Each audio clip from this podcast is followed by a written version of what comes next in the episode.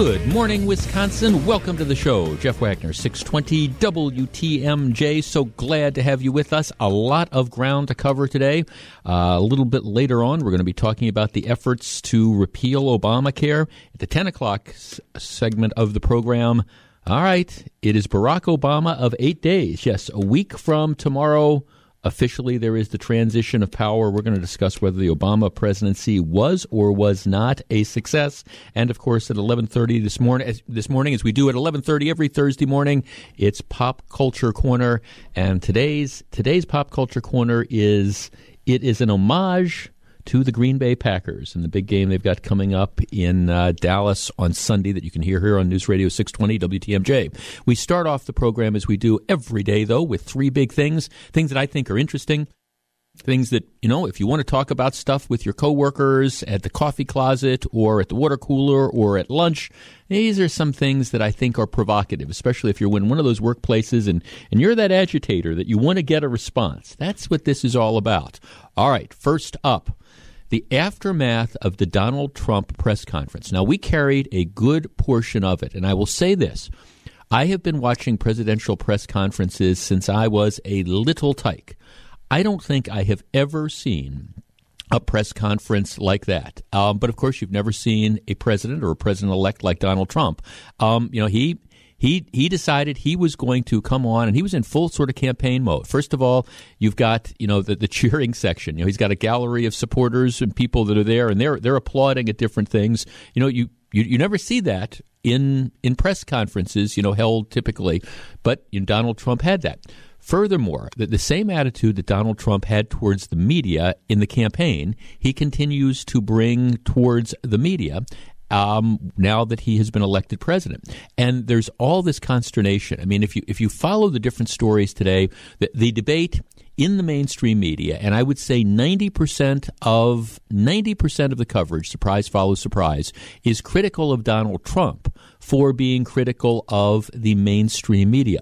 And the big brouhaha, of course, developed with CNN and BuzzFeed. You probably have been following the story thus far.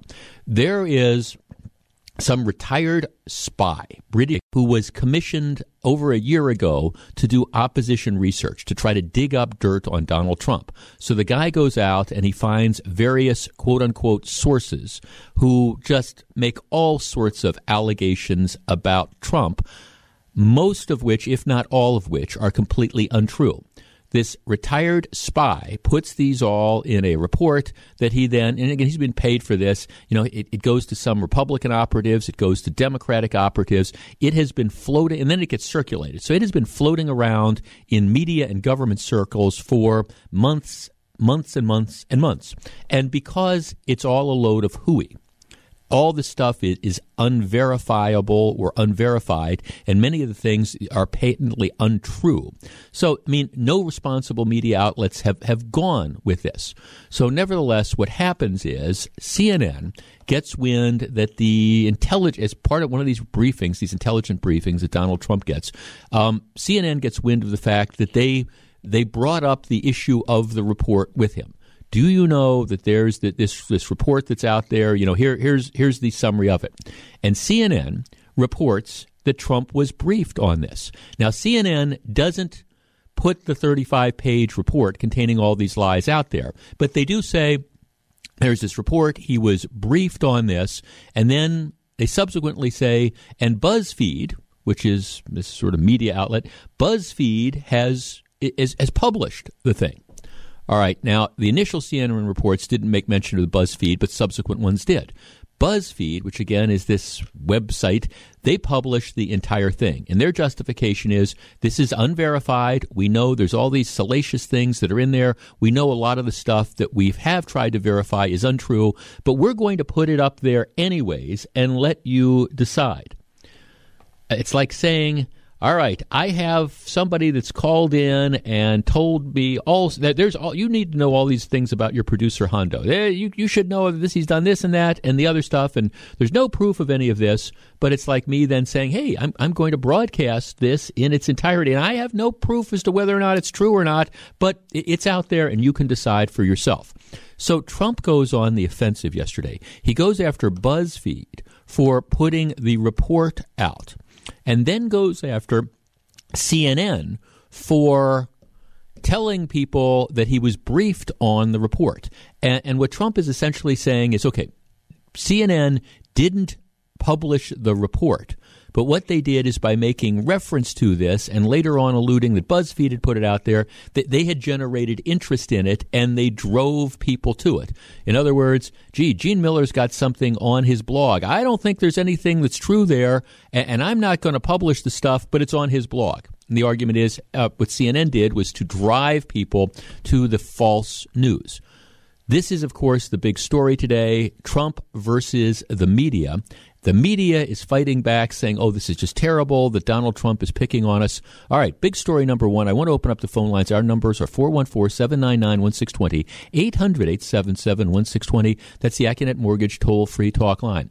Is Trump going too far in taking on the media over this, or has he picked another winner issue?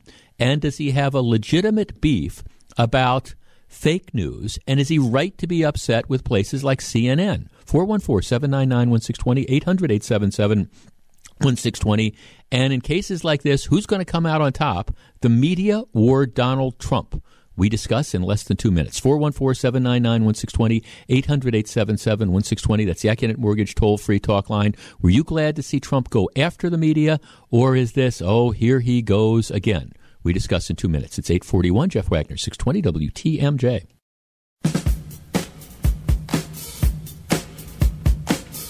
844, Jeff Wagner, 620 WTMJ. So glad to have you with us. Our top big, one, first big story of the day Donald Trump takes on the mainstream media. Is this a winning strategy? Scott and Racine. Scott, you're first. Good morning. Good morning. What do you think? Well, as Donald Trump opens himself up to a lot of criticism, I think it's good that we finally have someone who calls the media out on the carpet for producing and putting out stuff that just isn't true. Yep, the fake news. Correct. And and see, I mean, I understand that. For example, CNN is is trying in this particular case. They're trying to distinguish themselves. We're we're not BuzzFeed. You know, we we didn't do what they did, and it's unfair to lump us into that. And and to the extent, even if there's any merit to that, the bottom line is the media is the media, and that's why when you have these different media outlets that do stuff like this, it reflects on all of them, and they just I don't think gets that get that at all. Still. No, I, I, I completely agree with you. It, it puts you know people like you guys in a bad light, and it shouldn't. But unfortunately. No. You know, when Donald Trump speaks, he lumps it all together for the most part. Right, and, and I mean, thanks. And again, I, I think he, I mean, CNN, in my opinion, is not without fault here. I mean, I understand that they're saying we just reported on the fact that there was a salacious report that had unverified details and that it was presented to Trump. We didn't actually say what those details are, and we didn't report the details. But okay, and, and there there is a point to that but only to a certain extent. It's sort of like, and, and look, if, if I say, all right, there is a report that is out there, and I'm not going to talk about it because I am uncomfortable with the material, but it is readily available on the internet.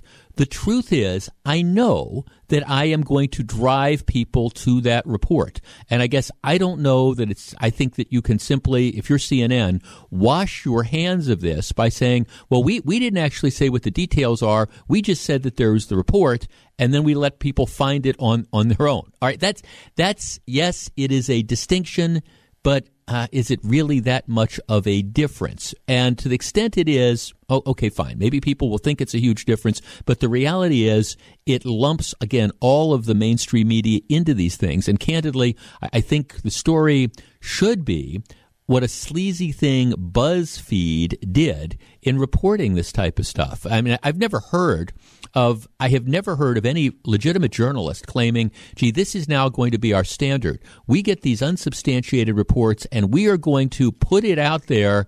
We're going to put it out there. It might have be libelous. It might be defamatory. We're going to put this stuff out there, knowing a lot of it is untrue and knowing we can't prove any of the rest of it, and just let people decide. Well, um, okay. Mike in Burlington. Mike, you're on 620 WTMJ. Good morning. Morning. What do you think? Uh, well, my biggest complaint, whether or not CNN is right or wrong or the way it was reported, the way Donald handled it is childish, and he's got to learn to be presidential. He, he is far from it. The way he speaks to people and what he says, I use the word crap. Yep, I've never, I have, I, I have never heard a president, a president or president elect use the word crap. no, it, it's just. You, you, know what the truth? You, you, know the truth is, Mike. We were carrying that press conference yesterday, and uh, we we have a seven second delay here, or six second delay, or whatever. Um, and normally, when you're in press conferences and things like that, you don't worry about it. I will tell you the honest to goodness truth. When I saw him starting to get worked up about that, I actually was leaning forward with my hand kind of by our button because I, I was sitting there thinking if the president elect used a word that we're not allowed to use on the radio, do I have to hit the delay button? I, honest to goodness, I had that thought well, running through my mind. yeah, the point is, it's just so unpresidential and unsophisticated when he speaks, and you're going to turn off people, even your own supporters, because it's it's rather embarrassing to hear somebody speak like that, especially somebody from power. Now, do you think that was that, the reaction though? Because I have to tell you, my sense is among uh, among the people that voted for Trump, if there's anything that's less pop, any institution that's less popular than, than maybe he would be, it, it, it's it's the media my sense was most of the people were saying, "You go get them." You know, we don't trust the media. They've been getting away with this, whatever, for a long time. Go get them. We tell it like it is and go after them. Yeah, but there's a right and a wrong way to do it, mm-hmm. and to make yourself look smaller than them, you're not going to win. Do you think he should have taken questions from the CNN guy that he shut? They got into that shouting match at the end of the press conference. Well, first of all, you don't get into a shouting match at a press conference with the media. Yeah. Okay, there's ways to handle it, and that's one of those things I'm speaking about.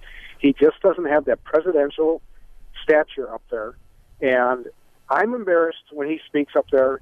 And I think down the road, we've got at least four years of hearing him speak like that. People are just going to be. I mean, there's going to be times he's going to say things that he can't get away from. Yeah. And it's, it's just it's very embarrassing. No, thanks for call. Well, I mean, there's there's no question. This is a. I mean, I mean, we, we are talking about now. I, I mean, candidly, I think he came out on top yesterday. I, I mean, I think you know, in, in a battle, but in, in this case, in this case, somehow the mainstream media has been able to turn Donald Trump into a victim because that, that that's really it. I mean, you've got this report. I mean, imagine if imagine if there was a report out about you that had that was completely and totally false, that had all these terrible things in it, and you know you turn on WTMJ radio one morning and you find that it, it's these details are all being reported. Um, and the justification is, well, we know it's not true, or we haven't been able to verify it, but somebody told us this. So, I mean, I think in this particular case, that the way the media, whether it's BuzzFeed or whether they're aided and abetted by CNN, I mean, they have they have actually managed to make Donald Trump a, a victim, and so I guess, I mean, I think he came out ahead in that press conference yesterday in this particular case. 414 799 1620. Let's talk to um, Charlotte in Northern Illinois. Charlotte, good morning. You're on 620 WTMJ. I think CNN and BuzzFeed, these, these people are a disgrace. Uh, America has a blessed freedom of the press, Bill of Rights, First Amendment. Uh, which m- most countries around the world do not have freedom from government. Uh, dictates, and and they have misused this freedom. I think it's it's appalling. Do you see a distinction between what CNN did and what BuzzFeed did? CNN says, "Hey, we we, we just said that there was this report that was out there." We didn't present the details. It's not fair to lump us in with the people who did publish the details. Well, I, maybe you could explain it better than I I could. Right. But uh, you know, one more thing, Jeff. Um, fake news uh, remember that disabled reporter that supposedly Donald Trump right, made the, fun of since the campaign, right? And he's Even been denying. That was questioned. Uh, some people did a little more research. Ann Coulter, Dennis Prager, Piers Morgan. Uh, first of all, he, Donald Trump has never made fun of disabled people in the past. The reporter's disability was a limp arm, and uh, Donald Trump used some kind of a body motion, yep. which he has used in other situations. But the mainstream media is so after him and so against him, they'll use anything to uh, make him look bad. Well, and that's of course. I mean, thanks to culture. I mean, that's of course the, the basis for the, the Meryl Streep attack at the Golden Globes. And I mean, Trump has always said, no, that that's I wasn't making, I wasn't mocking the disability. You know, you, you saw that in campaign ads too. Four one four seven nine nine one six twenty eight hundred eight seven seven one six 620. That's the Accunet Mortgage toll free talk line. Let's talk to Josh in Wauwatosa. Josh on 620 WTMJ. Good morning. Yeah, um, my whole thing is I, I'm an independent, and I uh, did not vote for Trump simply due to the fact that immediately as a journal, I was a journalism major in college, mm-hmm. and I'm sure you, as a journalist, it may fear make a little have you may make you have a little bit of fear based on the fact that most authoritarian leaders in this in the world have done this exact or this exact thing when they uh, took power was to de- delegitimize the media. Does and the media play a role in that, though? I mean, for example, yes. I mean, for example, what BuzzFeed did, you know, if you went to journalism school, I mean, I, I got, I can't believe that any legitimate journalist would be taught that here you, you go with a salacious defamatory report that you can't sure. confirm. Yeah. However, before any of this was going on, even when he was just starting to become, you know, the front runner for the Republican Party, he was already doing delegitimate delegitimization of the media, saying, "Don't listen to what they say; it's all lies." Yep. Um, and then he, and then with the uh, the saying that don't listen to what happens with the outcome of the election because it's all going to be right. Yeah. Right. Yeah. It's, it's rigged. I mean, everything he was doing was trying to delegitimize every part of what we do as a free nation. Well, there, there is such, to me this whole thing. There's been such, an, and I, am sure political scientists will write books about this going forward. That there, there's such this, this irony because in many respects, Donald Trump is a media creation. I mean, you you look at all when he was running in the Republican primary, all the the free media, the free attention he got, the glowing attention he got, sure. that I, I think gave him kind of a leg up over you know perhaps some of the other Republican candidates who were trying to get noticed. And then of course the media turned on him. Ah, it, it, it's a, it is an interesting an interesting world that's out there. I, I think. Here, here's what I think that's happening. I mean, I understand both sides of this particular issue. Yesterday, I think Donald Trump comes out ahead because the, the publication and the dissemination of this report, which is false, ends up making him the victim. BuzzFeed, what they did was despicable. I don't know that I buy the distinction that CNN is trying to make. It, again, uh, you know, there, there's all sorts of analogies that are out there.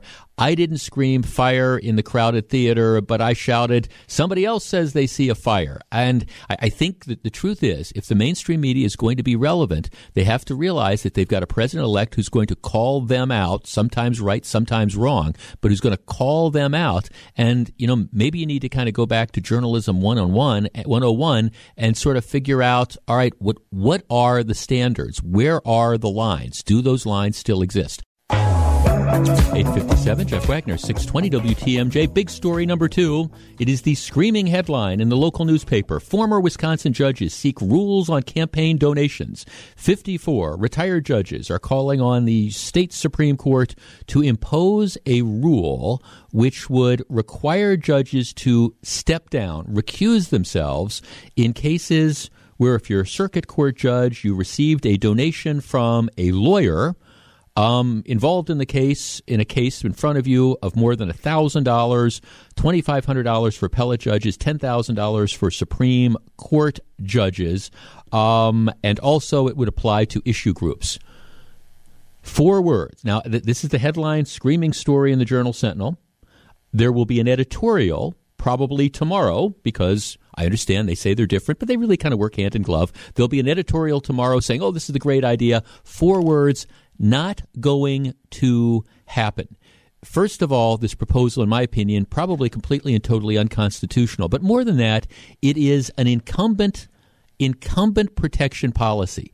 If you were to impose limits like this, requiring judges to step down if they have cases where for example, lawyers and law firms had, had donated $1,000 or more to them, you would put judges out of business. The only people who would be able to run for judge were essentially really, really rich people who could self finance their campaigns, um, or people who get appointed to the bench and then are able, because of name recognition or whatever, they're able to get a bunch of endorsements. Um, this is not going to happen. Interestingly, in the Journal Sentinel today, it says these judges who are pushing this, um, they've been on the bench for over a total of over like 1,100 years, and they've participated in at least 150 judicial elections. Here's the question the reporter should have asked How many of those judicial elections were contested? My guess is of those 150 judicial elections, probably less than 5%. The problem in this state, in my opinion at least, when it comes to the judiciary, is not that you've got money I, that are involved in some of the races. I understand that there's some lefties who don't like the fact that conservatives keep getting elected to the Supreme Court, and so they're trying to blame dark money. The big problem with the judiciary is we have judges that get elected and reelected and reelected and reelected running unopposed. We need to do things to get more people to run, not make it harder to raise money so people can run. Big thing number one coming up in just a couple minutes. It's 9 o'clock. Good morning, Wisconsin. Welcome back to the show. Jeff Wagner, 620 WTMJ. Coming up in less than 25 minutes, Governor Walker wants permission to drug test welfare recipients, and heads are exploding. We will discuss. But I want to start with big story of the day, uh, what I think is one of the most talkable and big stories of the day this story out of the Slinger area that raises some very interesting questions. If you haven't heard it, here, here's the way Channel 6 was reporting it. A retired Slinger high school band teacher has now been accused of sexually assaulting a student. Now, you might say, okay, Jeff, wait a second. What, what's, what's the issue here? Band teacher assaulting student. Okay, with the open and shut case, did he do it or didn't he? Well, it gets a little bit more interesting because the alleged sexual assault happened almost two decades ago. Here's the way they reported. Retired Slinger High School band teacher is facing sexual assault charges. 66 year old David Hankey of Slinger faces one count of sexual assault of a student by a school staff. That is a felony. According to the criminal complaint, the victim in this case is now 34 years old. The alleged sexual assault occurred when the victim was a student at Slinger High School and Hankey was her band teacher. He has been retired from Slinger High School since 2012. He worked at the school for 37 years. The complaint says the victim told investigators that in either 1999 or 2000, when she was 16 or 17, she was invited to his home in Hartford after school. The alleged victim said he offered her beer, which she drank, and they talked, and he eventually invited her to take a look at the basement. In the basement, the complaint says the victim told investigators that he offered to give her a back massage, etc., uh, etc. Et um, she told investigators the massage quickly turned into inappropriate touching. She froze. She did know not know what to do. All right, so she says, I went to this guy's house back in 1999 or 2000 and he touched me inappropriately. It is now 2017. All right, according to the complaint, the victim said she never spoke of this again until college. She said she and the teacher never spoke about what happened and acted as if nothing had happened between them. She said that she didn't want to ruin her friendship with him, but she didn't trust him, never went to the house. In late October, early November of 2001, so you know, 15, 16 years ago, the victim told investigators that he came to visit her at college. She said he took her out to dinner and provided her with cocktails. The victim said she was very drunk and thought he would be taking her back to the dorm, but instead he took her to a hotel, according to the complaint. The victim said it was awkward and she just wanted to go home. She said she found some people to hang out with for a bit, but eventually found herself back with him, who was upset that she was hanging out with other people. The victim said she laid, said she lay down on a bed in the hotel room and pretended to sleep, and that's when she alleges that he inappropriately touched her again um, et cetera, et cetera. According to the complaint, in 2004 or 2005, which would be 11, 12 years ago, she wrote an anonymous email to the Slinger High School principal. Um, she did not respond to emails from high school officials requesting her name. In 2016, she told investigators she sent another email to the principal, this time including her name and the specific allegations. He taught at the high school from 1975 through 19, through 2012, and now he has been charged. All right. Now you listen to this, and of course you say, "Gosh, if this guy really did it, I mean, that, that's just awful. I mean, just absolutely awful." But let me ask the the other question here. Let us say that you were. Think of where you were in 1999 or 2000. think of what you were doing. Now, Hondo, maybe you've got a better memory than I do. But if somebody said, gee, Hondo, you know, July of 1999, you touched me inappropriately. And you didn't do it. I'm just throwing this out there. Would you be able to prove you didn't do it? Could you recreate where you were in July of 1999? And my producer Hondo is shaking his head. No, no. I mean, see, that's that, that that's part of the thing. Somebody says this person did something like this to me, something very, very terrible, and they did it a very, very long time ago. Uh, but I didn't tell anybody at the time. Didn't tell anybody for ten or fifteen years, and now allegations like this circle the re- surface. The reason you have a statute of limitations is because we make a decision at a certain point in time that it's just not fair to expect people to have to defend themselves against allegations from years and years and years ago. If somebody says, "Hey, Hondo, you did something last Tuesday night," well, at least you know then he's got a chance to go back and say, "All right, this, I can I can recreate where I was on Tuesday. I wasn't at this hotel. I wasn't in Madison. I wasn't anywhere. Here, here's where I was. Here were the witness. Where, here's the witnesses." If, on the other hand, you know, the allegation is, hey, July of 1999, who can prove, you know, where they were in July of 1999? And so that's one of the reasons why we have statute of lim- statutes of limitation, because we say after a certain point, it's not fair to hold people accountable because well, they just don't have a chance to prove or disprove the allegations against them. For some crimes, there is no statute of limitations.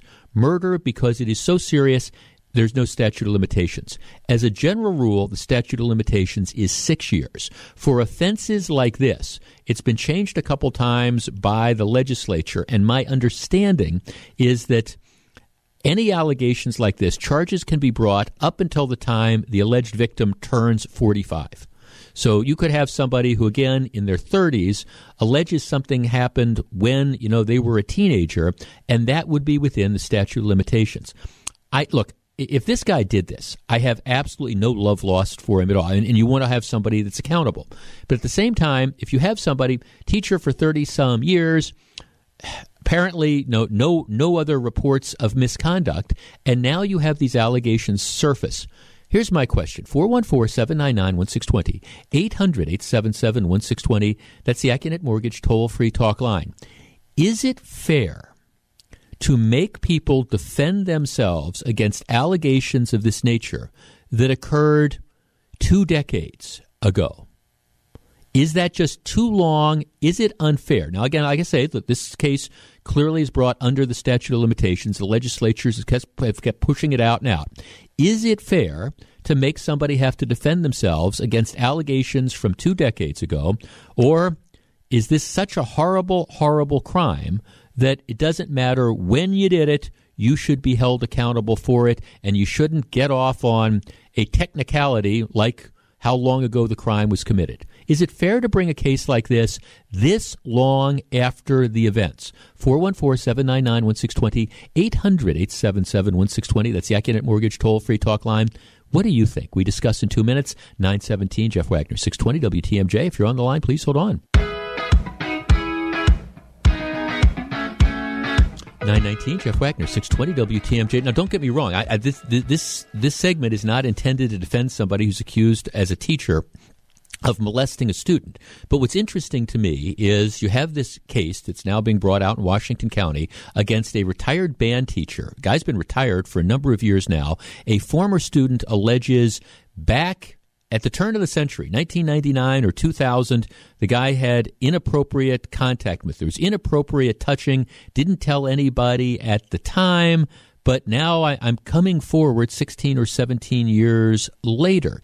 Is it fair to make him defend these allegations. And, and I guess how do you defend the, the allegations? Like I was saying, if somebody if somebody said you did something last Tuesday, uh, you know, well, at least then you have a chance to say, no, I wasn't with that person last Tuesday. I was somewhere else, and you'd be able to bring witnesses in and obtain records when, when this much time has passed, it's almost impossible to deny that. Now, that that's again assuming that the thing didn't happen. Let's start with Heather in Milwaukee. Heather, good morning. You're on 620 WTMJ.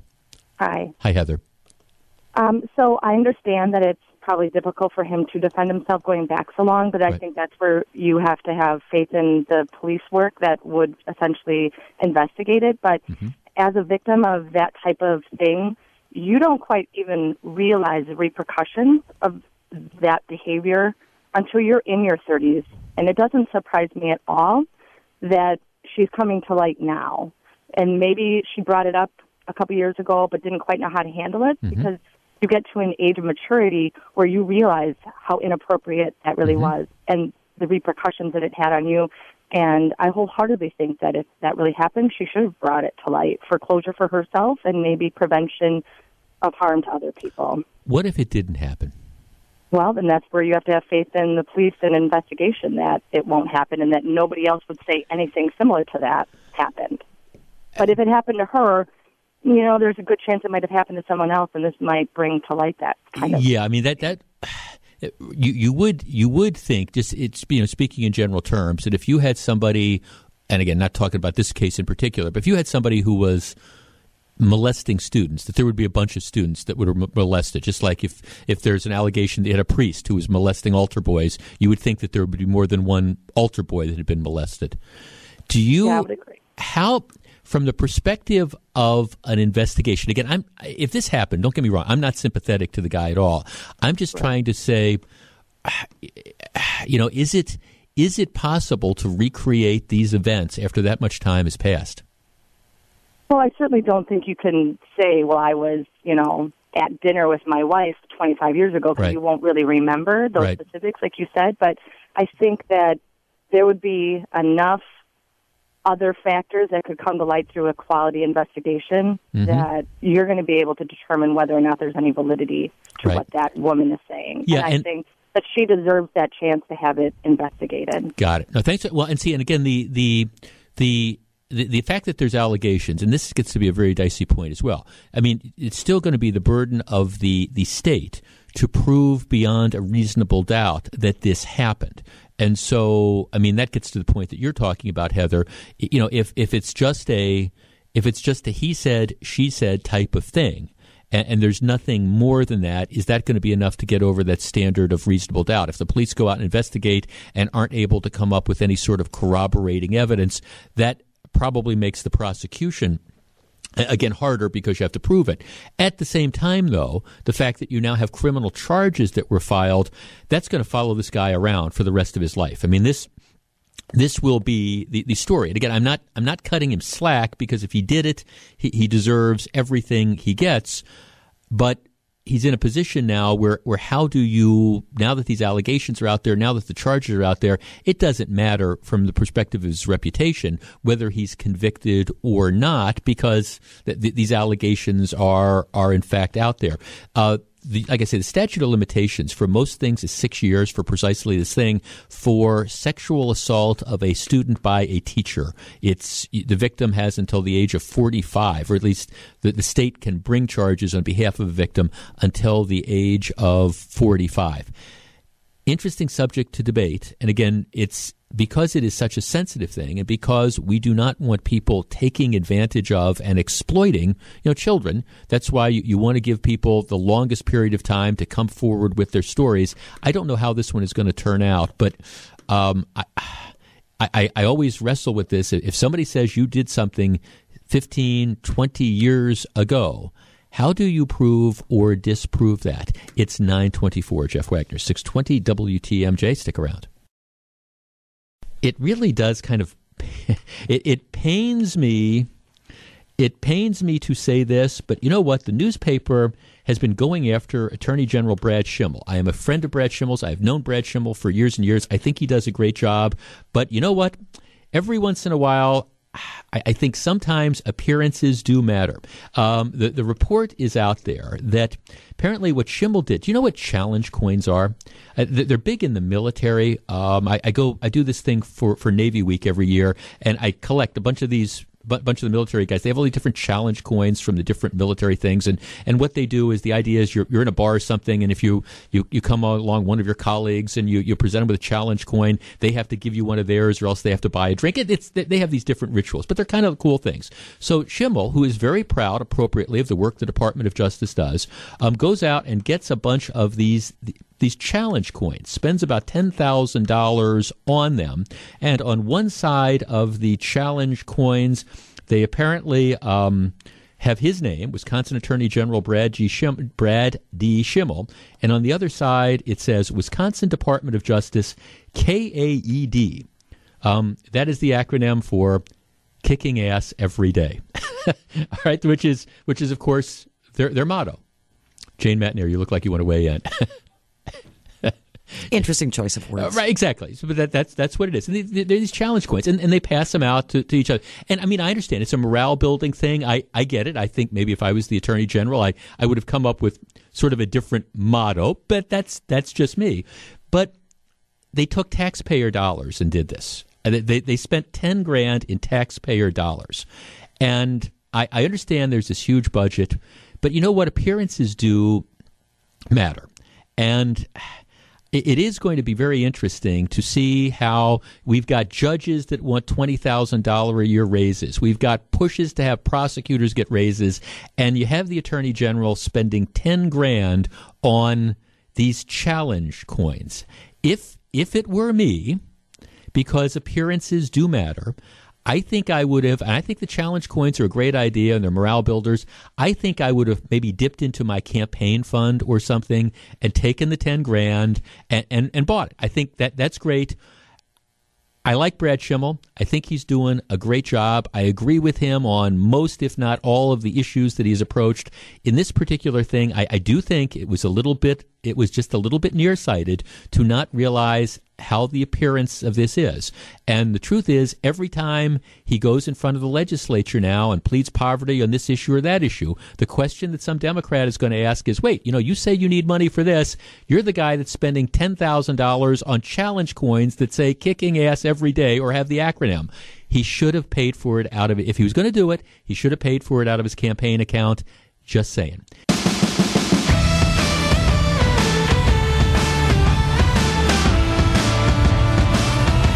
36. Jeff Wagner, 620 WTMJ. You hear him every game day, and his voice has become synonymous with the Packers football operation for an entire generations of fans. But what was it that led him to Lambeau almost two decades ago? Wayne Larrivee steps outside the broadcast booth to join Packers one on one with Greg Matzek, and you can hear it tonight at 6:07. Sponsored by Pella Windows and Doors, Wisconsin, New Generation RV, and Sound Decisions of Racine. In less than 30 minutes.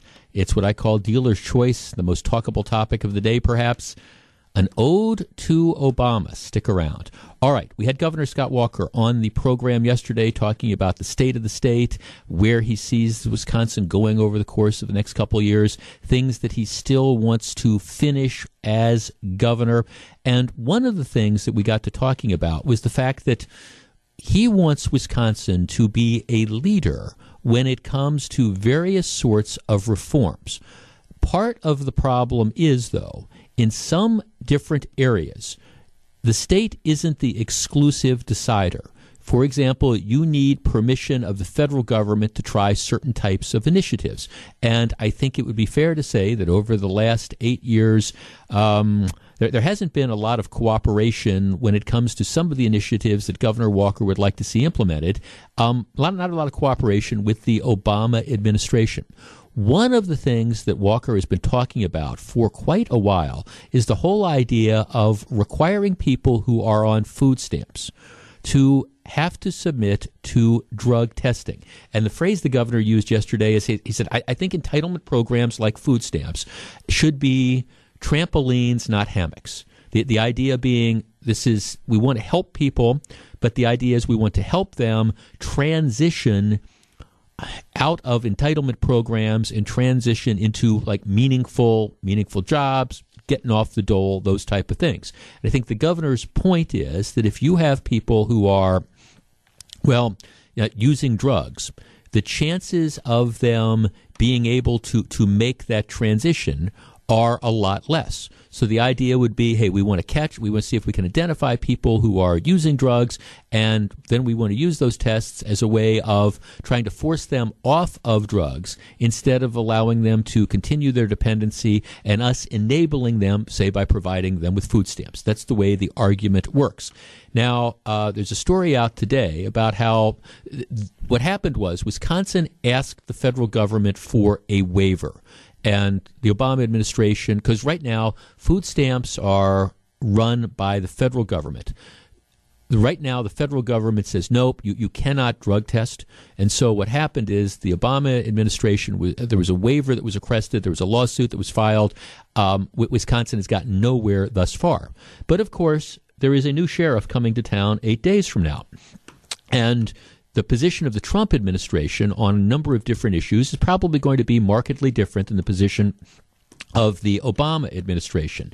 Now, there's a story out of Madison that uh, you've got somebody who, again, works with the Food and Nutrition Service saying, well, Trump can't simply give a waiver. You would have to have a change in federal law.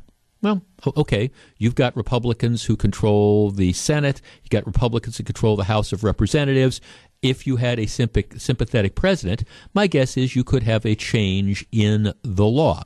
So I want to discuss this for one segment. Our numbers are 414 799 1620, 800 877 1620. That's the Accunet Mortgage toll free talk line.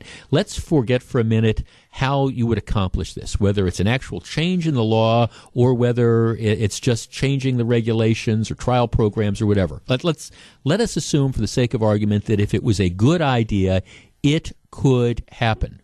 What do you think about the underlying idea? Should we be requiring drug testing for people who are on food stamps as a condition to stay on food stamps? Uh, is it worth the effort? Is this unnecessarily punitive? What do you think? Should Walker pursue this? 414 799 1620, 800 877 1620. That's the Accunet Mortgage toll free talk line. If you're on the line, please hold on. We discuss in two and a half minutes. 940. Jeff Wagner, 620 WTMJ.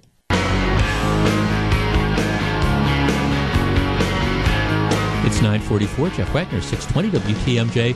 One of the things that Governor Walker would like to see is the ability of the state of Wisconsin to drug test people who are receiving food stamps. Right now, the federal government does not allow that. And I, I, guess there's a division of authority of thinking. Some people think that maybe you could get a waiver and that would happen. Other people say, no, you need a change of federal law. But regardless of how, what you would have to do to make it happen, is it a good idea to drug test people who are getting benefits like food stamps, or is this just a waste of time and effort? 414 799 1620. Now, I will say this at the, the place where I work, as a condition of employment, before you are hired, you, you have to submit to a drug test. And, you know, any job offer that is made is conditional on you passing the drug test. And that's perfectly consistent with the law. I honestly, I don't, we, we don't have, I don't believe random drug testing here. Just, the issues never came up. I peed in a jar 20 years ago and I've just never heard anything more about it. But but you know there are situations where you have you know um, certainly in the private sector you, for jobs. I mean you know some employers do do drug tests. Four one four seven nine nine one six twenty is the number. Let's start with Steve in Greenfield. Steve, good morning. You're on six twenty WTMJ.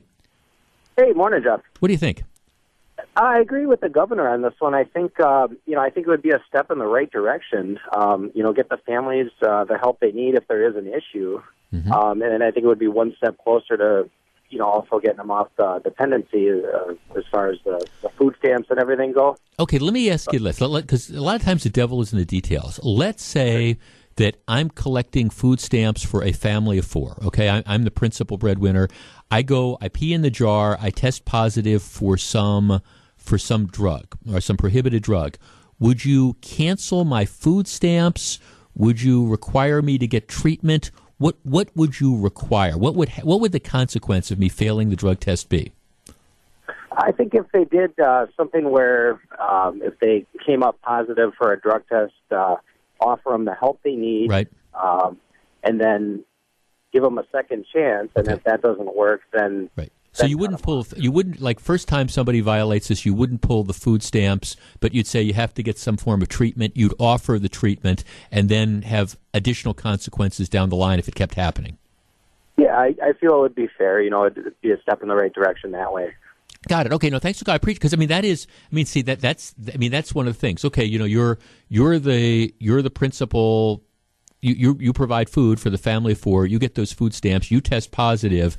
You're going to lose your food stamps, which does impact you, but of course it also impacts the kids. So I mean, I'm just that that's the question I throw out. What are the what are the consequences? Of course, the other question becomes if you do this it, it, it, there's going to be a cost, probably a relatively large cost that is associated with this.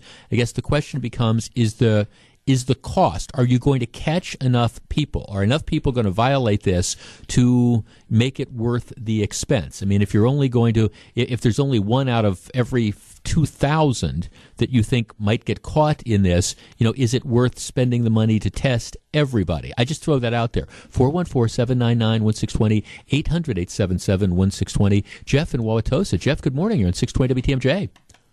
Hey, Jeff, I absolutely do think they should be tested for three reasons. First, um, I think the food stamps are indirectly enabling them to get the narcotics because it, it gives them the it uh, they would not be spending the money. Mm-hmm. And then uh, two, I don't think it's right for uh, people to be paying um, for for that.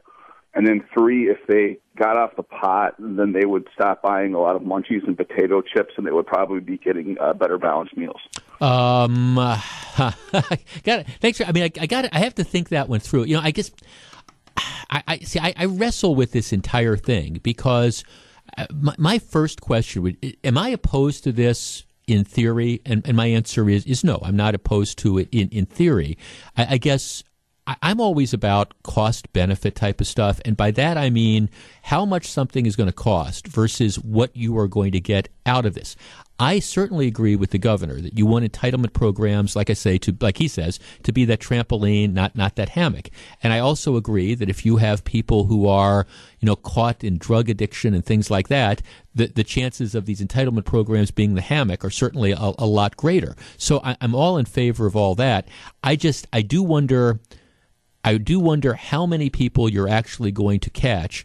And I wonder, you know, what the program is going to be because I don't know that you can necessarily throw people off of food stamps the first time that there is a positive test. There has to be some meaningful treatment um, offered. I will tell you, though, I am all in favor of anything that helps get people off of drugs. 414 799 1620 is the number. Nick in Oak Creek. Nick, good morning. You're on 620 WTMJ. Good morning. What do you think? Um, well, I think it's not the right solution for the problem. I mean, you got to get to the root of things. I personally, um, I grew up as uh, in a single parent household on welfare. Mm-hmm. It was horrible. Um, my mom did everything she could to raise us, going to school full time, working. You know, we were dirt poor. Now she has a PhD. I own a company. My brothers have served in the military. Things like that. We we buck the trend on that. So if one person can be saved from it, you cannot put everybody in the same bucket. But your um, mom wasn't using drugs, I would imagine. No, wasn't yeah. using drugs. But this this is this whole thing is, you know, if everybody, you're assuming everybody that's on public assistance is on has a problem, and that's why they're on public assistance. Some people have just got the short end of the stick. It's harder and harder to find a good job to support kids. You you, you lose your job, you lose money, you can't pay your bills, your credit goes down. Nobody wants to hire you because you're you're poor and you don't have good credit. You know, it, it's compiling and compiling. So people are going to grab at whatever they can to survive. Yeah, see, and, and that think, that the point you're making is a question I was asking, which is how, how many people would, would you catch if if we if we did this drug testing and and 75 out of 100 tested positive and I don't think it would be that many but but that would tell you you have a problem. On the other hand if you know one out of 100 tested positive then you raise the question of okay of, of all the different things that we can do to try to help get people off of you know the welfare programs or whatever does it really make sense to spend the money drug testing a hundred people, if if every hundred people you test, only one is going to test positive, it's you know, I mean, you're you're casting this wide net you're, and spending all this money. You are absolutely correct. Take a look at the state of Florida. The listeners should look look up the state of Florida and their drug testing program that they did for the exact same thing.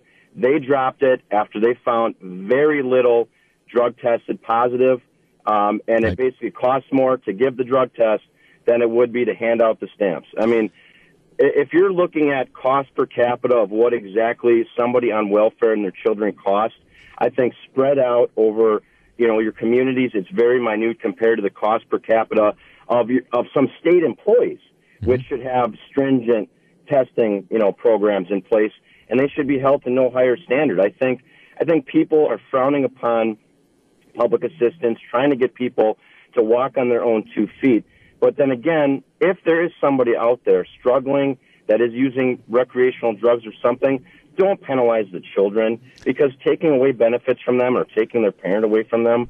You know, what about the kids? Nobody's talking about Well, that. right, and that, and that again, thank, I mean, see, and that that's the other question too. Is is to what if if you want to identify somebody, and again, I am all in favor. I'm all in favor of identifying people that have drug problems, know, because and then trying to get them the, the help that they need. Because it's true, if you've got somebody who's got a, a drug problem, however you want to define that, you know, their chances of getting a good job or getting off the welfare programs, the entitlement programs, is is obviously a lot less. But the question becomes how how do you do how do you best do that identification? In all honesty, if I were going to be if I were the governor and I was going to be asking for waivers and, and ways to approach issues with food stamps, for example, I would be focusing more on on the stuff that you're allowed to buy. And we've talked about this on multiple occasions before. I mean, if I was concerned about food stamp fraud and trying to provide, you know, making sure people were eating healthy, I would be again trying to put limits on what you can buy with food stamps to bring it more in line with like the, the WIC program as opposed to here, you know, buy the lobster, buy the filet mignon. And I'm not saying everybody on food stamps does that, but I would be in favor of putting limits on that. Hey, you can't use it to buy Chips Ahoy cookies, those type of things. That's, I think, where I would concentrate my efforts. I don't know how this entire thing is going to play out. Before we do it, though, I, I do think I'd like to see the cost benefit analysis. How many people do you think you're going to catch? If you implement this and if it survives the court challenges, which would be inevitable. 954, Jeff Wagner, 620 WTMJ. Coming up in just a few minutes, it's an ode to Obama. Stick around. It's 957. Jeff Wagner, 620 WTMJ, 18 degrees outside. If you're out and about, I think the roadways are okay. Be careful on be careful on the sidewalks. At least in the neighborhood where I live, um, the sidewalks last night and this morning were an icy, icy mess. And as I was saying earlier, my little dog did, did not understand that you, you can't you cannot run full blast on ice without bad things happening, if not to her, because she's low to the ground. Bad things happening to her six foot one inch father, who who things could in fact happen to. We actually, so I actually caught on. We have a grass boulevard in front of the house. I'm thinking, okay, we're going to go out on the grass boulevard, and that's where we're going to take our walk. Um, why did a congressman from Wisconsin, who was likely assured reelection, decide not to go back to Washington D.C.? Former Congressman Reid Ribble reflects on his time in office and examines the state of Capitol Hill today, heading into 2017. He joins Wisconsin's Afternoon News at 4:34. Um, Reid Ribble one of the really good ones. I mean, just I saw him about a month and a half ago at a dinner. Just one of the really, really good ones, and the classic, a classic example of what I would call a, a citizen legislator guy, very successful in business, who you know went to Washington, spent a couple terms there, but did not want to go native, and was just did enough, had enough. Um, the interesting thing about that is, of course, his replacement, Mike Gallagher, uh, who was just sworn in what last week or so. Uh, Mike Gallagher is going to be a rising star in, in Congress. So um, the people of that congressional district, you were well represented by Reid Ribble, and uh, you, you are going to be well represented by Mike Gallagher. I, I pretty much guarantee that. This is one of these stories that just you kind of just shake your head. Uh, Channel Six had it the other day. Um, this this woman who is a crossing guard. Um, she lives she lives on like Seventh and Washington. Her her van. All right, she comes out one day and the rear window of the van is smashed out. So she's like, "All right, well, this sometimes stuff happens." So she pays. She has it fixed. Um, then she comes out a day later, and the same rear window, after she's gotten it fixed, it's smashed and this time like somebody has like sliced her tire as well. And so she's doing these stories going, I, I don't know why somebody is doing this. It's just, it's pure vandalism. It's vandalism just for the sake of, of vandalism. And, you know, she's talking about how she can't, it stops her from being able to get to work as a crossing guard and things like that. Uh, police are looking for suspects in the case. I, I appreciate that, but, you know, good luck. You know, good luck trying to find that. It's just, you see these stories and you wonder what goes through people's minds. I mean, seriously, who enjoy why do you just say here we're going to go out we're going to see here's a piece of property that somebody else owns. I know let's just bust out the window for fun. Oh they fixed the window good let's bust it out and let's cut the tire for good measure. I mean really is that's what is that is what it's come to nowadays